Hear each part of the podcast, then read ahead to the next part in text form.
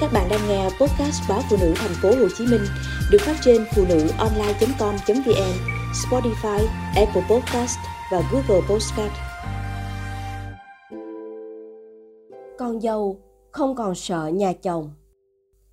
Trước đám cưới, mẹ nói mẹ vốn dễ tính, sẽ tạo điều kiện thật thoải mái cho con dâu khi về sống cùng. Con dâu không cần lo lắng, nhà chồng cũng giống như nhà mẹ đẻ con dâu thích tự lập, vẫn muốn hai vợ chồng được ở riêng cho thoải mái.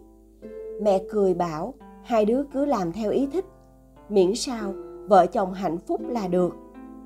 Tiệc cưới vừa tan, hai đứa chào cha mẹ, chở nhau đến ngôi nhà nhỏ thuê gần công ty.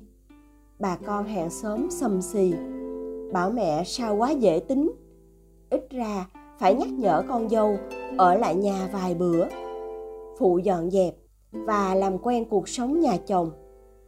Mẹ gạt đi, cứ để các con tự chọn lựa cách sống mà chúng muốn. Thời trẻ, mẹ đã làm dâu cực nhọc và tù túng, nên không thích những chuyện tương tự lặp lại. Hai vợ chồng đều có công việc ổn định, sống hòa hợp và năng động. Ngày đi làm, chiều cùng đến phòng tập thể dục, tối nấu ăn, xem phim. Cuối tuần chồng chở vợ đi chơi xa hoặc thỉnh thoảng đến thăm cha mẹ hai bên. Cuộc sống vợ chồng son vô tư, vô lo, suôn sẻ diễn ra trong hơn một năm. Cho đến khi vợ sắp sinh, hai đứa quả quyết, ở phương tây, cha mẹ tự lo cho con cái, không ai phiền đến ông bà. Vợ chồng vừa sắm sửa chuẩn bị cho con ngày chào đời, vừa lên kế hoạch những việc phải làm sau đó vợ nghỉ hậu sản chăm sóc con. Chồng vừa đi làm, vừa lo việc chợ búa, nấu ăn. Mọi việc quanh đi quẩn lại cũng chỉ nhiêu đó, có khó gì đâu. Công ty làm ăn sa sút, thu nhập của chồng và đồng nghiệp giảm dần. Muốn tìm một công việc khác trong lúc này thật không dễ. Con sinh thiếu tháng, bị chứng trào ngược. Đêm thường quấy khóc, vợ thức chăm con đến mỏi mòn nhờ chồng luôn phiên phụ giúp. Một đêm thức dậy mấy lần, ngày nói ngày. Chồng kiệt sức, thường đến công ty với vẻ mệt mỏi, bơ phờ. Có đêm, vừa tranh thủ chợp mắt một chút, vợ đã lay dậy, bảo bị tắc sữa, đang sốt. Con khát sữa khóc, mẹ nhăn nhó than đau. Sinh con đầu lòng chưa có kinh nghiệm, hai đứa hốt hoảng, không biết phải làm sao con dâu liền gọi điện về nhà mẹ chồng cầu cứu.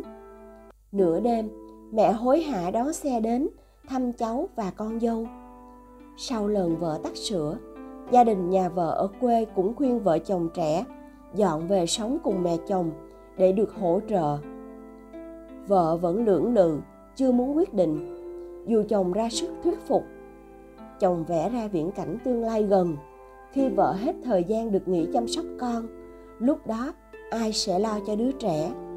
Không thể gửi con đến nhà trẻ khi còn quá nhỏ. Cũng không đủ khả năng thuê mướn một người trông trẻ tại nhà. Hơn nữa, để bà nội giúp trông nơm cháu, có phải yên tâm hơn một người xa lạ hay không?